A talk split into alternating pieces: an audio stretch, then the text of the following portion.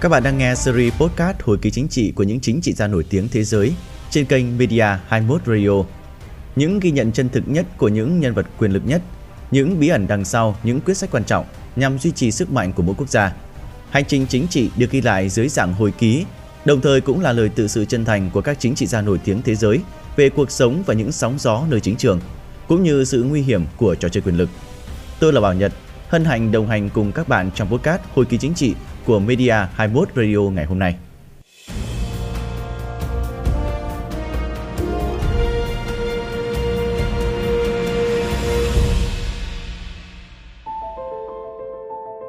Quý vị thính giả thân mến, trong phần 1 của series podcast hồi ký chính trị của cựu Thủ tướng Singapore Lý Quang Diệu với tựa đề Singapore 1965 những đêm không ngủ. Mô tả Thủ tướng Lý Quang Diệu, người đàn ông khi đó mới hơn 40 tuổi trong những ngày tháng chiến sự, chiến loạn, bùa vây, kèm theo gánh nặng trên vai miếng cơm bánh áo của 2 triệu người dân đảo quốc Singapore nghèo đói, tay không tấc sắt vừa tách ra khỏi Malaysia, giành lấy quyền tự chủ, từng bước gây dựng cơ đồ gian nan như thế nào. Mời các bạn cùng ngược dòng hồi ký của cựu Thủ tướng Lý Quang Diệu để đến với phần 2 podcast với tựa đề Xây dựng quân đội với hai bàn tay trắng.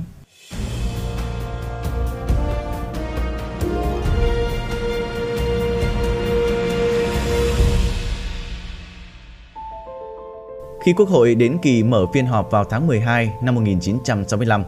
Thủ tướng Lý Quang Diệu được các binh lính hộ tống, nhìn thì rất oai hùng, nhưng thực tế là gần như bị áp tải từ văn phòng của ông ở tòa thị chính đến tòa nhà Quốc hội. Tuy Singapore đã tách ra, nhưng binh lính Malay thì vẫn chưa hề rời đi và thể hiện quyền lực của mình đối với chính quyền còn non trẻ của Thủ tướng Lý Quang Diệu, khiến ông đã ấp ủ việc trong tương lai sẽ xây dựng lực lượng quân đội đáng tin cậy để bảo vệ bản thân và đất nước mình.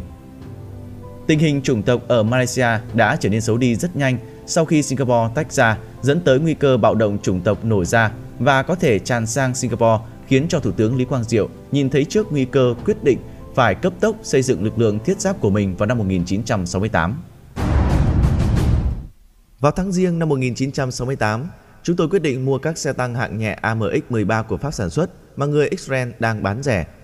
30 chiếc tăng tân trang đã đến vào tháng 6 năm 1969, còn 42 chiếc khác đến vào tháng 9 năm 1969.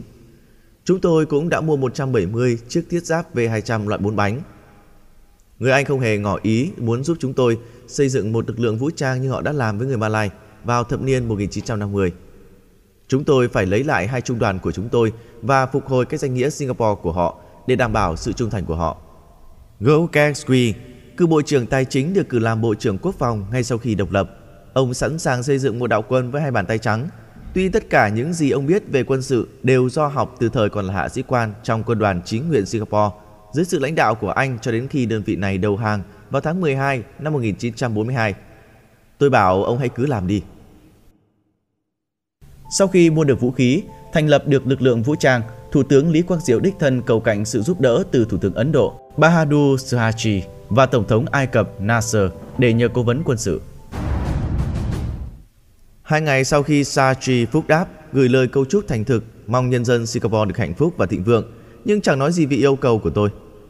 Nasser trong thư trả lời của ông còn bày tỏ việc công nhận Singapore là một quốc gia có chủ quyền và độc lập, nhưng ông cũng chẳng nói năng gì đến yêu cầu của tôi là giúp một cố vấn hải quân để xây dựng lực lượng tuần duyên của chúng tôi.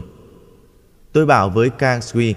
hãy xúc tiến công việc với người Israel, nhưng phải giữ kín càng lâu càng tốt để không khuấy động ác cảm của người Hồi giáo Malay tại Malaysia và Singapore. Chúng tôi vẫn giữ thái độ lặng lẽ mà không thách thức. Đồng thời, Kang Sui với cương vị Bộ trưởng Quốc phòng cũng làm việc cật lực để xây dựng một khả năng phòng vệ nào đó. Các bạn thân mến, Cố Thủ tướng Lý Quang Diệu khi xây dựng lực lượng quân đội còn phải đối mặt với một nguy cơ khác xuất phát từ thành phần chủng tộc trong quân đội và cảnh sát – sự tranh lệch về dân số so với quốc gia khác trên thế giới. Đây quả là một bài toán rất hóc búa. Tuy nhiên với bộ óc chính trị siêu việt của mình, Thủ tướng Lý Quang Diệu đã sớm có phương hướng độc đáo trong nước cờ quân sự của mình. Ông nhấn mạnh trong hồi ký. Quả là ngu mới tự cho phép chúng ta bị thôi miên bởi sự tranh lệch trong tỷ lệ dân số giữa Singapore và các nước láng giềng. Điều được tính đến là sức mạnh chiến đấu của các lực lượng vũ trang, chứ chẳng phải là quy mô dân số. Sau 5 năm thi hành chế độ nghĩa vụ quân sự, chúng ta có thể tuyển chọn được một đạo quân 15.000 người bằng cách huy động những người trong lực lượng dự bị. Bằng cách sử dụng người lớn tuổi và phụ nữ cho các công việc không chiến đấu, chúng ta sẽ dần dần huy động được một đạo quân có sức mạnh chiến đấu 250.000 người giữa các độ tuổi từ 18 cho đến 35. Đừng bao giờ khinh thường tiềm năng tham chiến của một dân tộc nhỏ bé, kiên cường, có giáo dục và được động viên cao độ.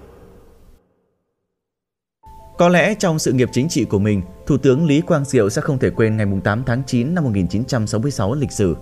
Trong lễ kỷ niệm độc lập lần đầu tiên, ông đã cố ý tổ chức một cuộc duyệt binh và kết quả là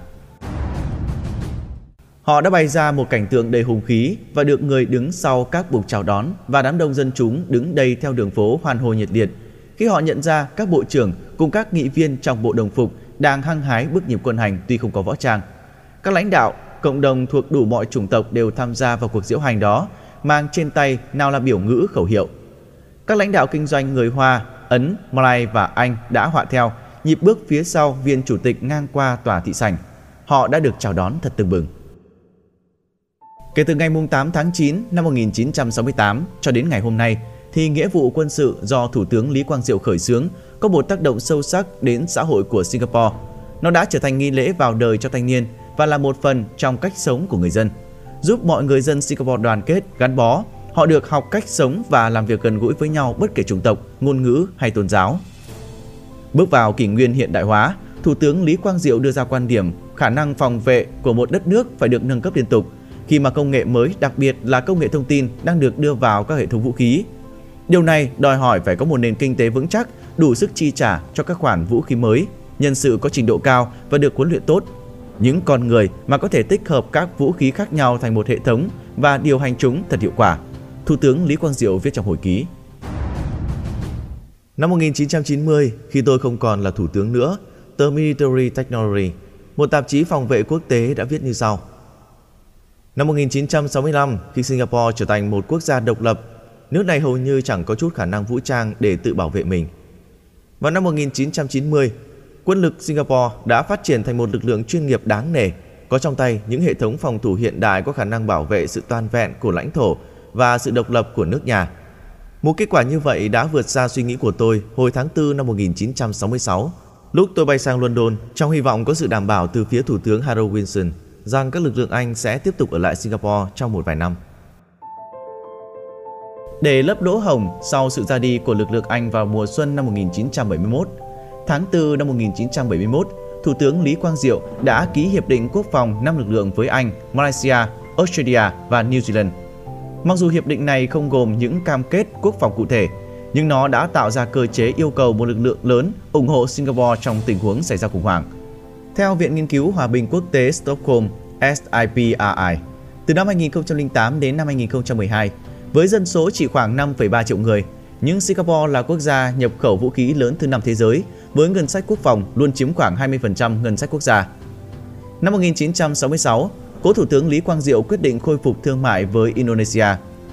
Ông cũng thực hiện các chuyến thăm tới Kuala Lumpur và Jakarta nhằm xây dựng niềm tin lẫn nhau. Tinh thần hợp tác khu vực đã dẫn tới sự hình thành Hiệp hội các quốc gia Đông Nam Á ASEAN năm 1967, bao gồm Singapore, Indonesia, Malaysia, Thái Lan và Philippines là các thành viên sáng lập, tiến tới thiết lập Đông Nam Á là khu vực hòa bình, tự do và trung lập năm 1972. Một trật tự khu vực như vậy là điều kiện để Singapore có thể tập trung vào các vấn đề quan trọng khác trong nước. Trong bài tổng kết về các anh hùng châu Á số ra ngày 13 tháng 11 năm 2006, tạp chí Time khi nói về ông Lý Quang Diệu đã cho rằng ông chính là nhà điêu khắc cho tất cả những đổi thay mang tính lịch sử của châu Á trong những thập niên qua.